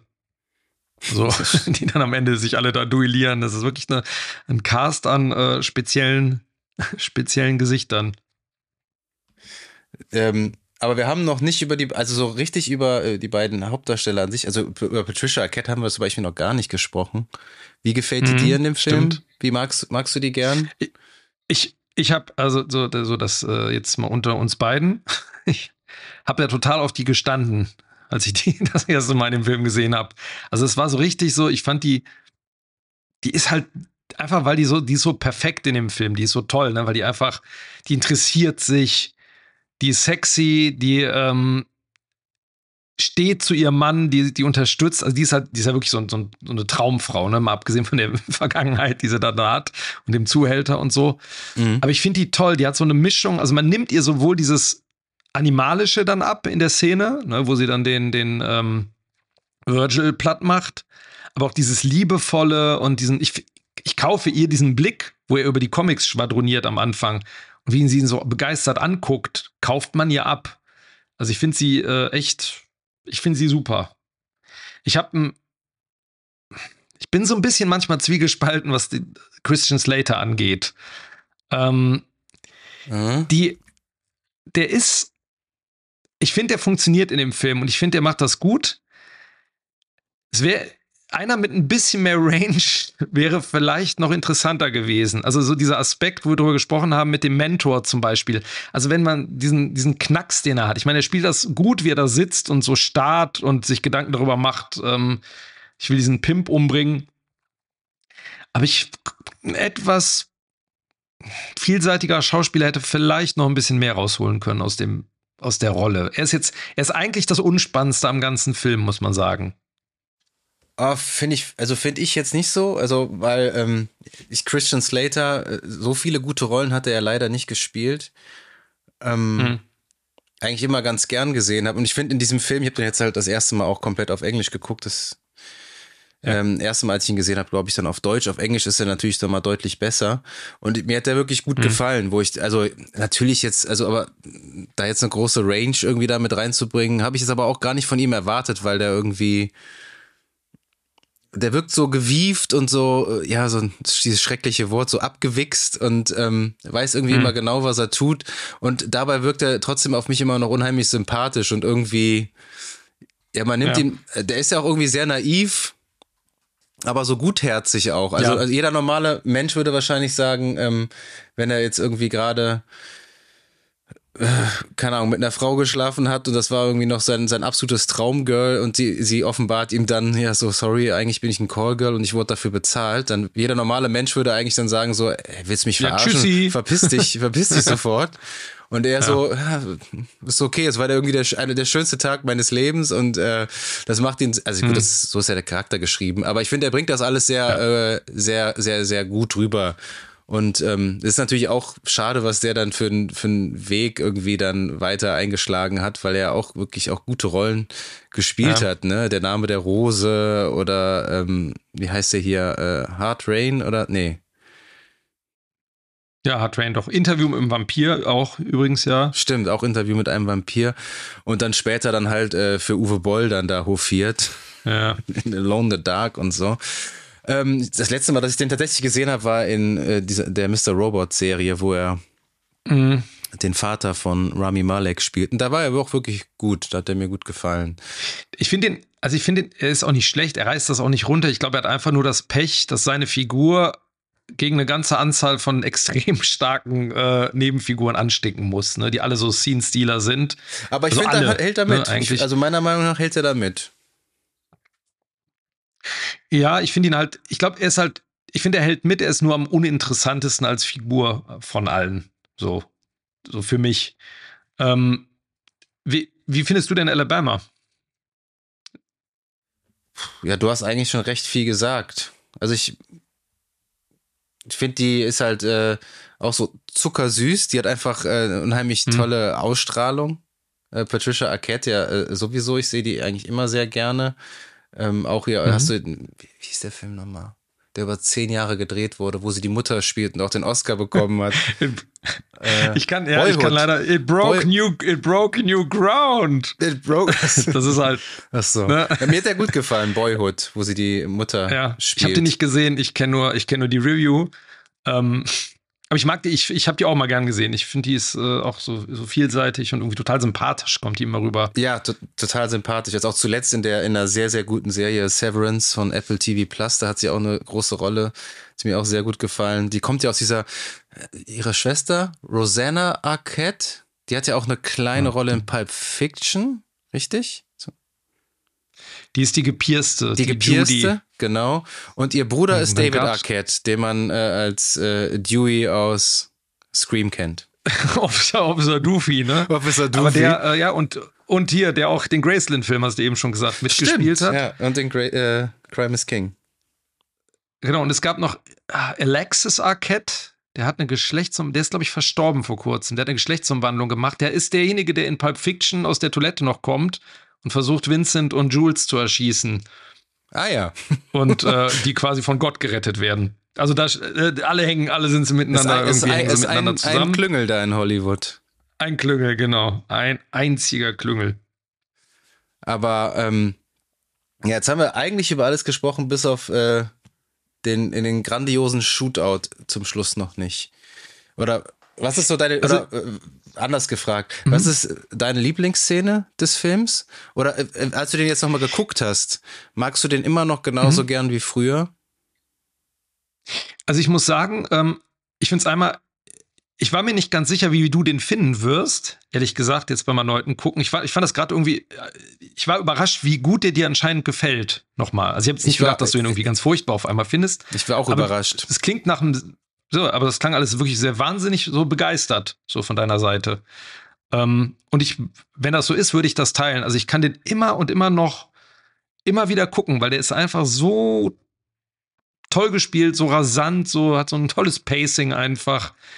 Und wie gesagt, diese, du hast ja selber gesagt, diese Szene, die, die Auberginen-Szene oder die Szene mit Drexel, wie er sich da mit dem, die habe ich mir tausendmal auch nochmal angeguckt bei YouTube. Also diese Hauptszenen, diese großen, ne? Ja, ja. Und trotzdem kann ich es immer und immer und immer wieder angucken. Ich glaube, meine Lieblings, also alles mit Drexel sind so meine Lieblingsszenen, glaube ich.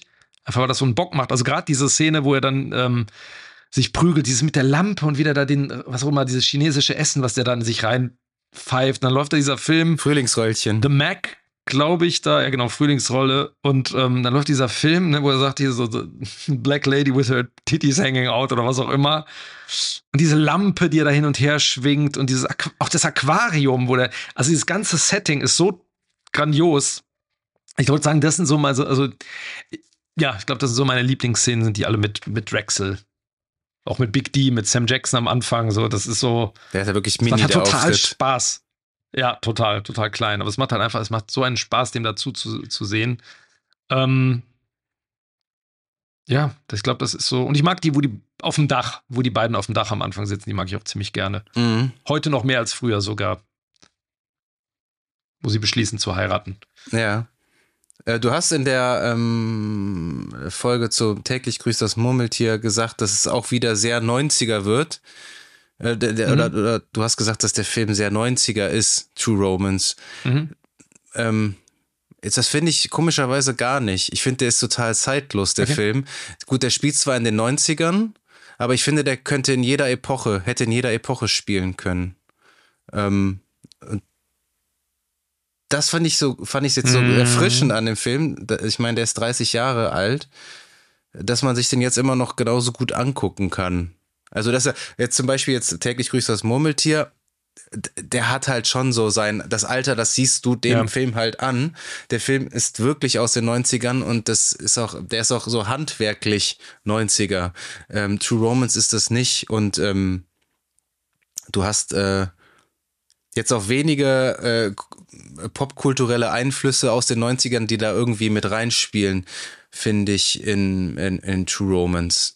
Also jetzt mal abgesehen vom Fast Food, sonst fällt mir da eigentlich ja nichts ein, weil er ernährt sich irgendwie auch nur von Fast Food da. Mhm. Ähm, ja. Aber würdest, würdest du das immer noch, also findest du den so krass 90er, den Film? Ich überlege gerade, ähm, ich fand jetzt beim erneuten Gucken, also du hast den, den Soundtrack zum Teil, wenn Aerosmith und Soundgarden, ne, das sind so diese 90er-Dinger, die dann kommen, aber der hat natürlich auch viel ältere Musik. Hier und da würde ich sagen, die Art der Bildsprache und wie die Action und die Szenen so aufgelöst sind. Das hat sowas Ende, vielleicht auch bis Ende der 90er noch. Ähm, aber ich glaube auch, der würde, oder der funktioniert heute noch genauso. Also er könnte auch ins Kino noch gebracht werden. Vielleicht die Kleidung hier und da und Frisuren hier und da. Also man sieht so, ne, der, der, der Elliot Blitzer und die äh, hier, die ganzen Hollywood-Leute, was die für äh, Jacketts und so mhm. anhaben, ne, das ist schon ganz klar irgendwie ne, ein anderer Stil und die Frisuren zum Teil, ich von diesem Mafia-Mann, der diese komischen Pudel auf dem Kopf hat. Ähm, daran merkt man es so ein bisschen, aber wie gesagt, Bildsprache, das ist irgendwie, das wirkt schon relativ zeitlos, das stimmt. Auch wie es inszeniert ist. Ähm, und die ganze, die ganze Story an sich, die könnte ja genauso, ja, jederzeit heute wieder spielen. Mhm. Abgesehen von den riesigen, von den riesigen Handys, die die dann im Auto haben und so. Handys im Auto? Die gehen doch noch an die Telefonzelle. Nee, der, äh, der, der Lee Donowitz, der hat doch an einer Stelle so ein, so ein ähm, in seinem Porsche. dickes Porsche-Telefon, so ein dickes mit so einer Antenne. Stimmt, ja, das ähm, stimmt, ja. ja. Ja, der ist auch Aber super. Den habe ich total, total ver vergessen auch seine seine Rolle. Der ist ja auch wunderbar. Also ähm, ich habe gelesen, Ach, dass Tony Scott den an Joel Silver, ja. den bekannten Produzenten, angelehnt hat, mit dem er selber auch schon zusammengearbeitet hat. Mhm. Und äh, Joel Silver hat sich da wohl recht schnell wiedererkannt. Und die haben dann auch jahrelang kein Wort, Ärger, ne? kein Wort mehr ja. miteinander geredet. Der ist ja wirklich so, so das, das Klischee von Hollywood, wo bringt man gutes Koks hin? Ab nach Hollywood, ne? Also. Ja, ne, klar. Aber auch diese Dialoge, ne, die die da hier mit Dr. Chivago und wie die darüber mhm. diskutieren, wie heißt denn die Fortsetzung? Ja, der, der erste Titel mit einer 2 hinten dran. so, ne, so, ah, der, übrigens, der Film hat, ich meine, du hast ja gerade gesagt, auf Englisch gesehen, ähm, der ist natürlich auf Englisch ein bisschen besser, aber der Deutsche hat so ein paar ganz knackige Übersetzungen. Also sagt er irgendwie so, ähm, wo er sagt, ähm, ja, dann hängen wir einfach die zwei. Er sagt, ah, ein Geniestreich, da habe ich ja mehr Geschmack im Penis. so, ne? Solche, das ist, das ist einfach, der hat auch dieser, dieser Dialog ne, zwischen den beiden hier mit Aubergine und so, den, den haben die ganz gut äh, eingefangen im Deutschen. Da muss man sagen, hat die irgendwie ganz gute, obwohl das echt schwierig ist, eine ganz gute Regieleistung, so, äh, Sprachregieleistung gemacht. Ja, ich meine, Chris, Christian cool. Brückner spricht ja auch Dennis Hopper. Das macht es natürlich nochmal ja. epischer in der deutschen Synchrofassung. Ja. Ähm, aber ich, ja. Dennis Hopper, also ich finde, Dennis Hopper ist, ist, ist so mein Highlight eigentlich fast in dem Film. Ja. Und so, so kurz nur, ne? Der hat ja echt nicht viel Screentime, ne? Die sind, das geht so schnell, aber es bleibt hängen. Es bleibt ja. einfach haften. Auch der, man denkt ja auch, ich meine, in einem, in einem relativ klassischen Film wird man ja denken, okay, der Cocotti kommt auch noch mal vor. Mhm. So, ne? Ja. Und kriegt dann irgendwie seine Abreibung oder wie auch immer. Der kommt ja auch nicht mehr vor. Der hat, glaube ich, es gibt eine Delete Scene, wo der noch mal irgendwie mit seinen Kollegen da hockt und denkt, dass der Virgil mit dem, mit dem, Koka äh, mit dem Kokainkoffer abgehauen ist. Aber es gibt keine so eine richtige Auflösung. Auch hier der so, I'm, I'm working for Mr. Blue Lou Boyle. Blue Lou Boyle, keine Ahnung, kommt auch nie mehr vor, ne? So. Der Mann, der seit 1984 keinen mehr erschossen hat. Äh, genau, genau.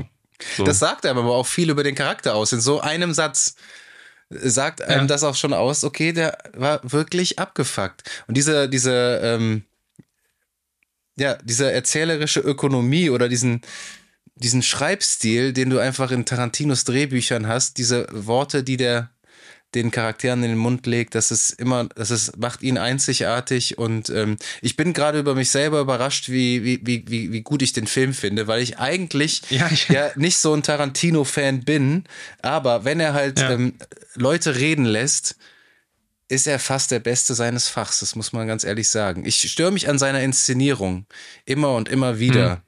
Aber wenn er Leute miteinander reden lässt, oder jetzt in, in Glorious Bastards, diese Szene da in dem, in dem Weinkeller da unten, oder die äh, Anfangsszene, ja. alles mit Hans Lander. Das ist doch, oder? Das ist doch Wahnsinn. Also, ja, aber du sprachst gerade, finde ich, wieder sehr richtig von Ökonomie des Erzählens. Und das, was mich persönlich stört bei seinen neueren Filmen, ist einfach, dass das so ausufert. Und bei True Romance, die reden natürlich auch sehr also man merkt natürlich ein, Stück weit wieder das Drehbuch, dass es natürlich etwas gekünstelte Sachen sind, die ein normaler Mensch vielleicht nicht sagt. Aber da ist es wirklich so den Figuren zuträglich. Das erzählt was über die Figur. Es ist relativ auf den Punkt. und eben nicht so ausufernd. Es ist immer noch alles im Rahmen. Und wie gesagt, Hateful Eight, da habe ich ja schon ein paar Mal drüber gesprochen, ist mein Hassobjekt, was das betrifft. Dieses gestelzte, ausge, ausufernde, jeder sagt immer so, darf immer so einen Satz sagen und dann ist der nächste und sagt einen coolen Satz. Das ist mir einfach zu viel geworden in den letzten Jahren. Und das macht True Romance, finde ich, und Reservoir Dogs auch noch. Also die früheren Sachen halt wirklich sehr, sehr gut. Und ähm, genau, wir wollten eigentlich noch mal kurz über das Finale sprechen, ne, über den, den Shootout. Ähm, da finde ich ganz interessant, das war so der erste Standoff, den ich so bewusst wahrgenommen habe. Den gab es ja am Ende ständig in Filmen. Ne? Ich glaube, im Hongkong-Kino ja ständig. Sieht man auch in dem Film, den die gucken, ne? dass sich Leute gegenseitig über den Haufen ballern. Mhm. Ähm, aber habe ich vorher nie so wahrgenommen in Filmen, dass irgendwie so dieses alle duellieren sich gegenseitig. Das gibt es ja dann in den Western, ne? hier äh, Good, Bad and the Ugly. Das war der erste, das erste Mal, da ich das so richtig so, ah, okay, dieses, das gibt's als eine Art inszenatorisches Element. Ja. Wobei, so. wobei es ja trotzdem irgendwie sehr, sehr komisch ist, warum die Italiener nicht durch die Tür kommen, durch die alle anderen auch kommen, dass sie natürlich da hinten durch diese, diese Tür dann ja, da reinkommen. Durch den Flur, durch, durch den anderen wo, auf einmal. Ja. Woher auch immer. Das ist natürlich ein bisschen ja. konstruiert aber witzig. Also ich konnte mich auch gar nicht mehr daran erinnern, dass diese Oberflachzange von, ähm, jetzt muss ich schon wieder den Namen nachgucken. Der Elliot. Der Elliot, Elliot genau, Blitzer. dass er dann sagt so, so, ja, ich kann doch jetzt gehen. So. Also dann merkt man auch einfach, ja. wie, was das für eine, für eine, für eine Hohlbirne ist. Vor allem wie der, ich meine, der ist ja, der, der ist ja kein Bösewicht, ne, aber wie der auch dann niedergemäht wird, relativ blutig, ne, so in, in Paul Verhoeven-Style schon fast. Dieses ja, Scripts. es ist schon hart, wie der da äh, niedergemäht, also wie die alle niedergemäht werden. so, ne? Ja, es hat nicht diese, diese Comic-Brutalität, die, die ich an Tarantino auch nicht mag, wo ich jetzt zum Beispiel an Django ja. Unchained, das, ja. also wenn er da danach irgendwie da alles niedersiebt und dann die Leute aus dem Bild mhm. fliegen, mhm. weil die von einer Shotgun umgeballert werden. Das ist so ja. die Tarantino-Brutalität, die ich überhaupt nicht mag. Und die ist äh, mhm. in True Romance immer noch recht äh, realistisch. Und auch äh, ja, auch die, wie dieser äh, afroamerikanische äh, Cop dann da stirbt in diesen, diesem Meer hm, von hm, Federn da, ne? Federn, das ist ja auch irgendwie, hm. ja, Federn fast, und Kokain. Ja, fast poetisch. Also. Ja, also ich finde auch diese, das ist, das ist Tony Scott. Die Brutalität Tony Scott und in dem Film, ja. ja die ist relativ humorbefreit, die Brutalität. So, das ganze Ende ist ja relativ derb. So, also auch wieder dann der Polizist, nee, das ist für Cody, dann richtet er den einen hin, sie erschießt ihn so darauf hin. Das ist alles so, es ist mhm. nicht so zum Lachen. Nee. So. Deswegen, und ich meine, das war damals noch relativ neu. Ich meine, klar, heute hast du natürlich tausendmal gesehen schon, dass sich alle über den Haufen schießen. Das aber auch Tarantino ja auch ständig. Ähm, dass das so endet. Mm, aber wir sprachen ja schon drüber. Ich finde dieses ganze Ende dann, wie die dann da rauskommen. Ich finde das auch ganz schön, dass der Dick Ritchie, was auch immer dann mit ihm passiert, davonkommt. Ja, der hat ja auch eigentlich keinem, äh, keinem was getan. Der ist ja wirklich nur. Ja, der so der, genau, der Unschuldigste. Der Unschuldigste. Das finde ich übrigens ist eine toll, toll gespielte Szene von Michael Rappaport, wo der Moment ist, dass er da genau da die Zusage bekommt für diese scheiß Serie mit William Shatner. Und man so diesen, der will einfach nicht mit. Er weiß, er hat irgendwie ein super schlechtes Gefühl, ne? Und bleibt dann so kurz. Clarence ja, und geht dann trotzdem mit, ne? Man, eigentlich denkt man, eigentlich so einer Person, äh, so einer Figur passiert dann eigentlich was im Film. Ja, ja. Die kriegt so eine, ja. die gute Nachricht und dann. Stimmt, ja. So. Aber, aber das machen sie nicht. Aber warum hat er diese Rolle bekommen? War das irgendwie, hat der, dieser Lee Donowitz irgendwie ein, äh, ein, Wort für ihn eingelegt? Weil ich habe das so interpretiert, dass die Frau ähm, also die ja. Casting-Agentin äh, äh, oder Casting-Direktorin, wie auch immer, ähm, mhm. sofort gemerkt hat, dass er einfach null Talent hat, dass er nichts, ja. dass er nichts kann. Hat gesagt, okay, ja, Sie sind ein sehr guter Schauspieler. Hier ja. ist die Tür. Wir Tschüss. melden uns bei Ihnen. Warum hat er dann die Rolle gekriegt? Das äh, war mir, das habe ich nicht so ganz verstanden. Keine Ahnung, ja, das habe hab ich mich auch mal gefragt. Irgendwie waren die anderen alle so schlecht oder gab es dann wirklich den Einfluss vom, äh, vom Lee Donowitz? Also so habe ich das interpretiert. Keine Ahnung. Ja, wahrscheinlich. Weil ist ja wirklich nicht gut. Ja, was bleibt noch zu sagen? No, eigentlich nicht mehr viel. Ich denke, wir sind dem Film mehr als gerecht geworden. Ich hätte auch nicht gedacht, dass die Folge so lang wird.